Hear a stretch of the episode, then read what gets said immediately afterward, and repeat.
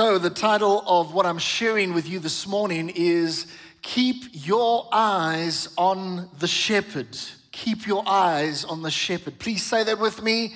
Keep your eyes on the shepherd.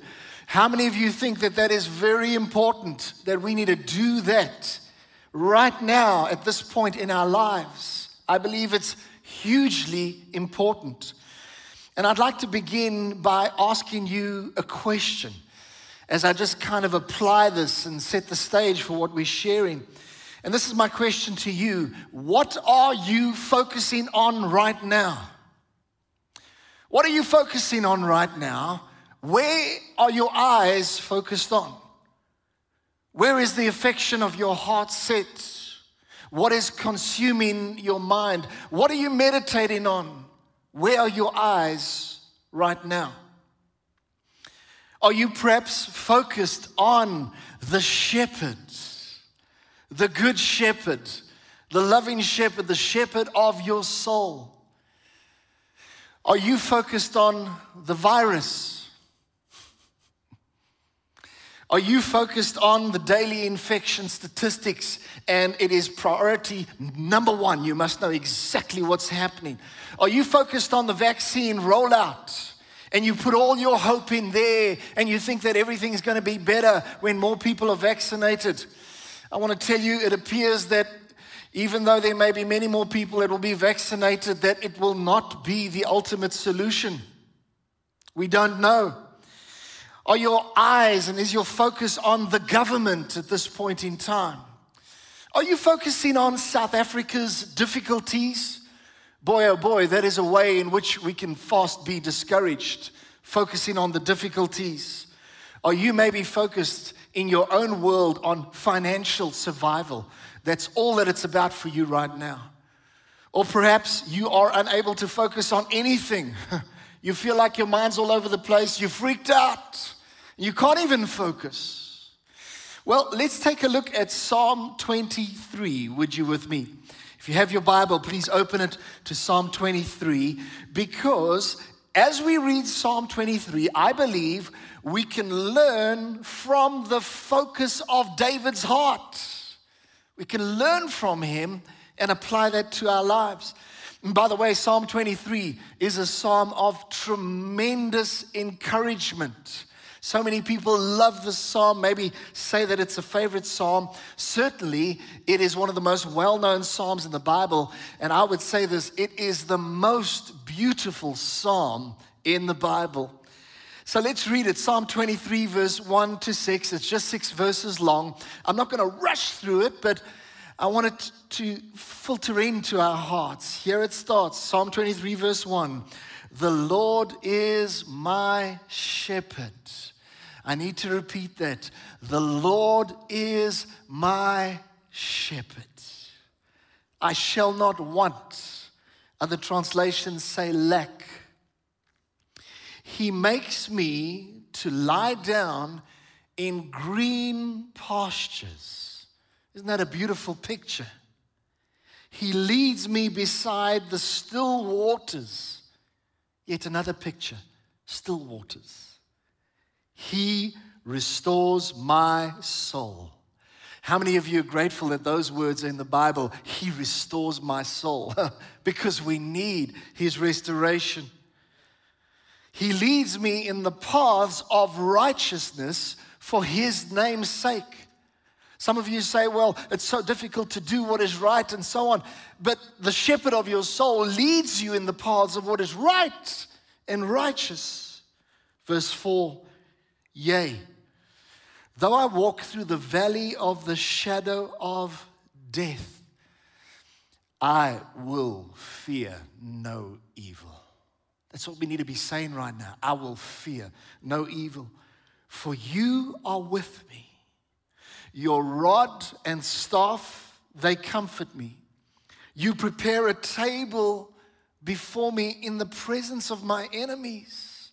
Even though there are things coming against me, in the midst of all of that, there's this provision of a table where you can even be feasting and the enemy cannot touch you.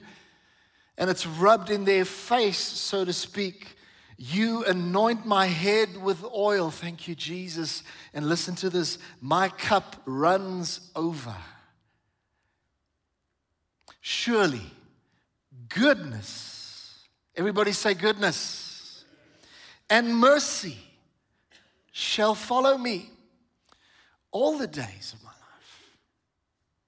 And I will dwell in the house of the Lord forever.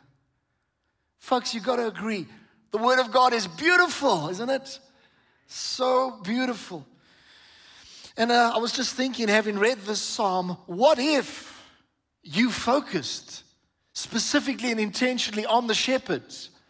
What if you focused on his presence, his grace, his love, his comfort, his goodness? I want to tell you if you are to focus on the good shepherd, it can dramatically affect your well being. Some people are listening to me today, and you know that your soul is in a mess. Your soul is out of sorts. Even though you love God, you have this difficulty going on inside of you.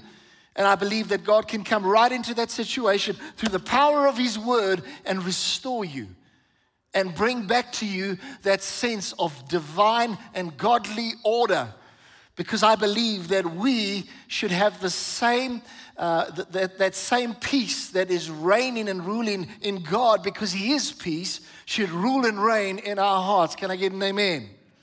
So, four things I want to share based on this. Number one, this is important.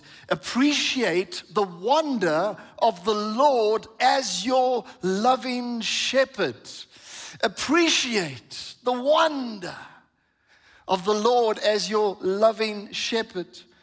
And verse 1 says, The Lord is my shepherd. Won't you say that with me? The Lord is my shepherd. Say it again with emphasizing my. The Lord is my shepherd. He is mine. this is not something that we experience at some far out distance, knowing it theologically but not understanding it. No, this is a living reality for children of God that He's my shepherd that I personally experience His shepherding. Let me ask you this Have you ever consciously allowed yourself to be shepherded by God? Listen to the statement. The extent to which you receive his shepherding is the extent to which you will enjoy his shepherding. Very interesting. And so I believe that maybe some of us are experiencing a greater degree of the shepherding of God in our lives because we desire it, because we lean into it, because we long for it. I want to just make it clear every single child of God, elke skapie, every sheep in the kingdom of God experiencing God's experiences God's shepherding, undoubtedly. But I believe that there are those of us that lead into that and actually really make it a focus of our lives that we draw into God's shepherding, His loving shepherding, and we experience more of that reality, that dimension in our lives. I've discovered that some people, they love being in the driver's seat. In the way they live their lives, they want to be in charge. They want to be in control, and they struggle with this idea of yielding over control to the shepherd. It's difficult for them. You know, some people, maybe, uh, especially people perhaps who have been adopted, or those who grew up and never knew their parents, they may find this especially difficult. Why? Because they've grown up in life having to fend for themselves. They've had to fight to get everything. They've had to fight to keep themselves safe. And uh, as a result, they are used to fending for themselves. But here's the thing when you come into a relationship with the shepherd, he fends for you, he fights for you, he fights battles for you. And so you can give up this whole thing of, I've got to try it in my own strength. I've got to try be this good Christian. I've got to try be more righteous. No, we look at his righteousness and what he's done for us. And we, realize that He has won the fights for us. And so now what we do is we lean into the reality and we just realize that He has paid the price, He's made everything available. And so, as a shepherd, I lean on Him, His ability, His righteousness, His provision in my life. And so I want to say this that the Good Shepherd desires to lovingly shepherd your soul today. And as the shepherd of your soul, I have good news for you that He knows you inside and out. He knows the number of hairs on your head. He knows when you sit or when you rise. He perceives your thoughts from afar. And He knows how to meet you at the point of your need. Sometimes, even somebody very close to you, maybe your husband and wife or, or wife, can uh, meet certain needs, but there's certain deep down needs within your heart that only the shepherd of your soul knows how to meet you right at that exact point of your need. And uh, I discovered a beautiful scripture that illustrates this point. And it says in Isaiah 40, verse 11, I'll just read it to you. It says, He, this is speaking of God, he will feed his flock like a shepherd. Here's the shepherding picture. And by the way, the shepherding picture is not only in the Psalms, it's not only in Isaiah, it's not only in the gospel, it is a theme that we see right throughout the Word of God. It says, He will feed his flock like a shepherd, he will gather the lambs with his arm and carry them in his bosom. Do you see this beautiful picture? of the loving shepherd. And then it ends with this, and it says, And he will gently lead those who are with young. You know what I believe that speaks about? It speaks about the, the, the young mother with little kids. You know what? Sometimes in those early years, when you've got, you know, kids, and maybe you've got an 18 month old and a three and a half year old, I want to tell you, sometimes life is crazy then. You cannot even see the wood for the trees. You so you never get to rest enough. And and sometimes you, you love your kids like crazy, but sometimes you feel like you want to turn their necks, you know? It can be really hard being a mom, it can. But you know what? I want to say to moms that are in that situation, young moms, don't put yourself under pressure. You know why? Because the Good Shepherd doesn't put you under pressure. He's there to meet you at the point of your need. And he says he will gently lead those that are with young. And so this means that you can know that God is gently leading you in this season when with little kids it can be so difficult. But this tells me that God knows how to lead us in every season of our lives. If you're a student at varsity, He knows how to lead you there. If you're somebody old and gray with lots of silver hair, God knows how to lead you in that season. If you're a teenager and you're trying to find somebody in your life, God knows how to lead you in that season. Now, let me just say this. I think that we need to realize that sheep need shepherding. And in the same way, I'm talking physical sheep, in the same way, we need shepherding. Now, let me mention this a bunch of years back, uh, Mundry and I and Jason and Michael, we were visiting my parents in law. They have a farm in Western Australia, about an hour and a half north of Perth. They farm with table grapes. And then they also have a couple of sheep, you know. Just uh, that's not the big focus for them. The, the table grapes is the focus. But they also farm with a couple of sheep. And so the one day we had to now uh, you know, get all the sheep, there's about 100 of them, get them into this paddock, and then get them into this crush where it gets narrower and narrower, and then the sheep come into this little area, and that's where we had to now give the sheep their medicine. And um, by the way, just uh, on a little side note, I remember there was a guy, nearby farmer, and he was so good at counting sheep because they, they run through and you just count them, count them, count them. And the one day I was with this guy and he was counting sheep. And uh, I said to him, Brian, uh, h- how do you do it? And he's a real Aussie bloke. And he says, Well, it's easy. You just count all the feet and you divide them by four. And then you know how many sheep you've got. Anyhow, so here we are, and we've got the sheep into this crush. We've got our rain jackets on. It's raining and so on, and we've got to give the sheep the medicine. And you've got like this gun thing that you put in their mouth, and you squirt the medicine, and then some of it runs out, and the sheep are like, and, uh, and on top of this all, they are not well behaved. And then the one is jumping on top of the other, and then the one is kicking the other. I got a couple of kicks in the process, and and I realized that these animals have to be helped. Otherwise, they cannot fend for themselves. Isn't that just how it is in our walk with God? And God, our good shepherd, he knows how to shepherd our souls.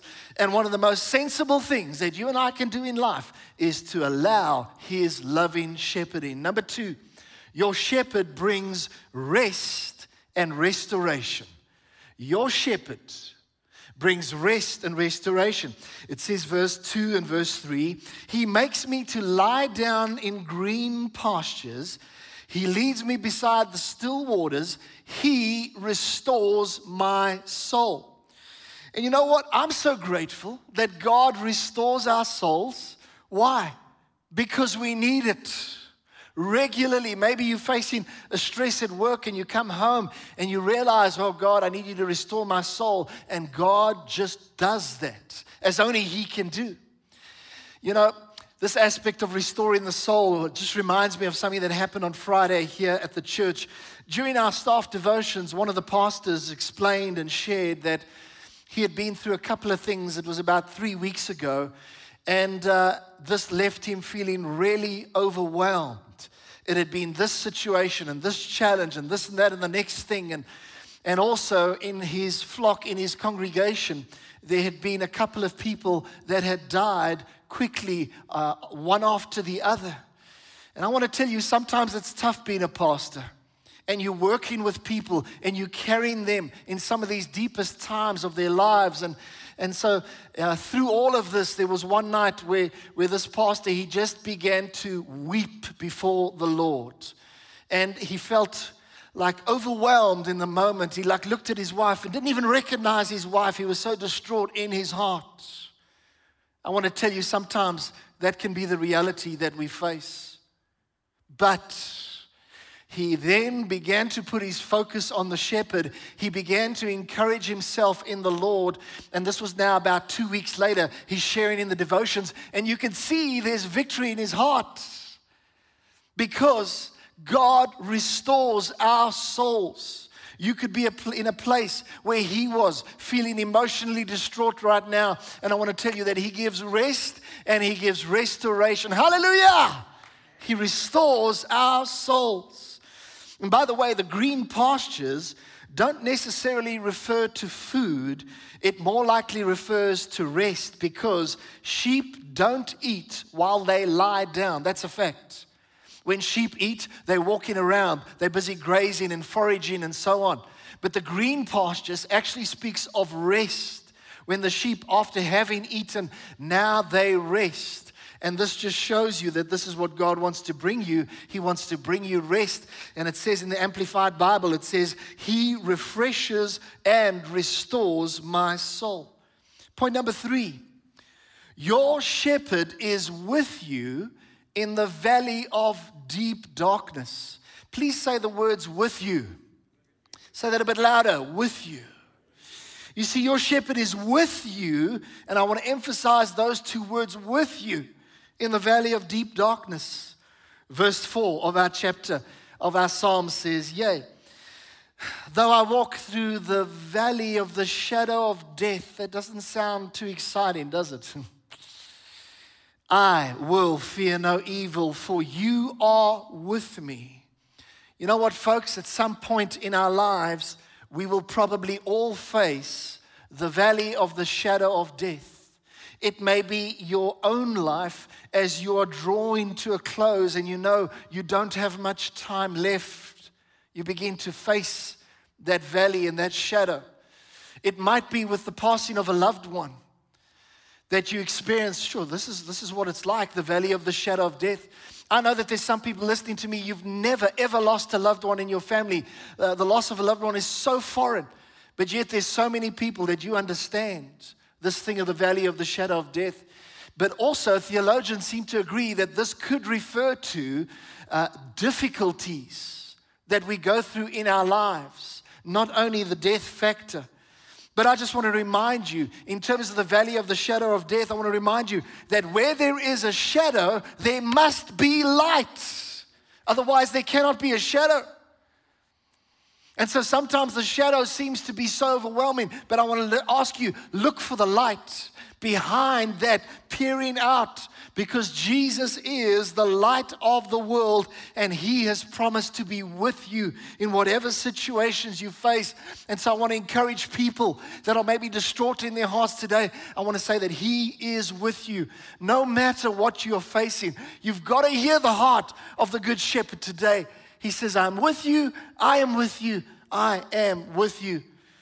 And the crucial words that you have to hear in this is, You are with me.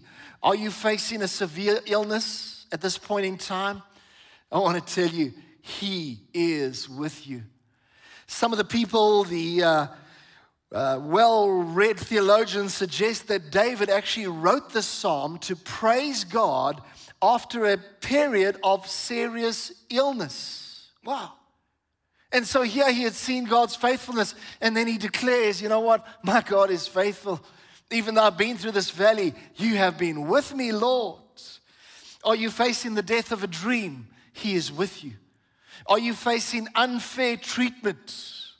I want to tell you that He is with you.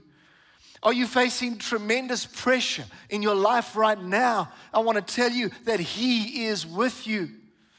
Are you facing heartache in terms of a relationship that you are in? Maybe it's so painful, it's so difficult. I want to encourage you today and say that the Good Shepherd says to you, Keep your eyes on me because I am with you. Hallelujah. Hallelujah for the comfort of the shepherd. Praise God. And you know, there's a man by the name of St. John of the Cross. St. John of the Cross is, uh, he was a 16th century believer. He loved the Lord. And he coined this phrase called the dark night of the soul. And some years ago, I remember hearing this phrase. I think I was listening to Focus on the Family, and I heard this phrase, the dark night of the soul, which is sometimes where the valley of the shadow of death can seem so difficult that you even begin to doubt God, or you feel that God has betrayed you. And it is not uncommon that people can even come to that place in the dark night of the soul. And he used it to describe when hardships have been so severe, you've been enduring hardships, but it is a time, actually, he called it of discovering God in a deeper way. We don't understand all these things and all the wisdom with which God works. But I want to tell you, He will never waste a good crisis in your life, and neither should you, because God can use these crises, these deep, uh, these dark nights of the soul, He can use it to bring forth gold in your life. He can use it. And so it's conceivable that we could all face the dark night of the soul at some point in life. But remember, this is what you need to keep in mind that God is with me. Even though I pass through this, God is with me. Come on, child of God, God is with me. And that is the living reality. And so listen to this Isaiah 43, verse 2, and listen for the words with you.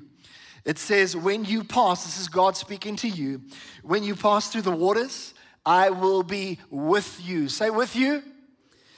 I will be with you.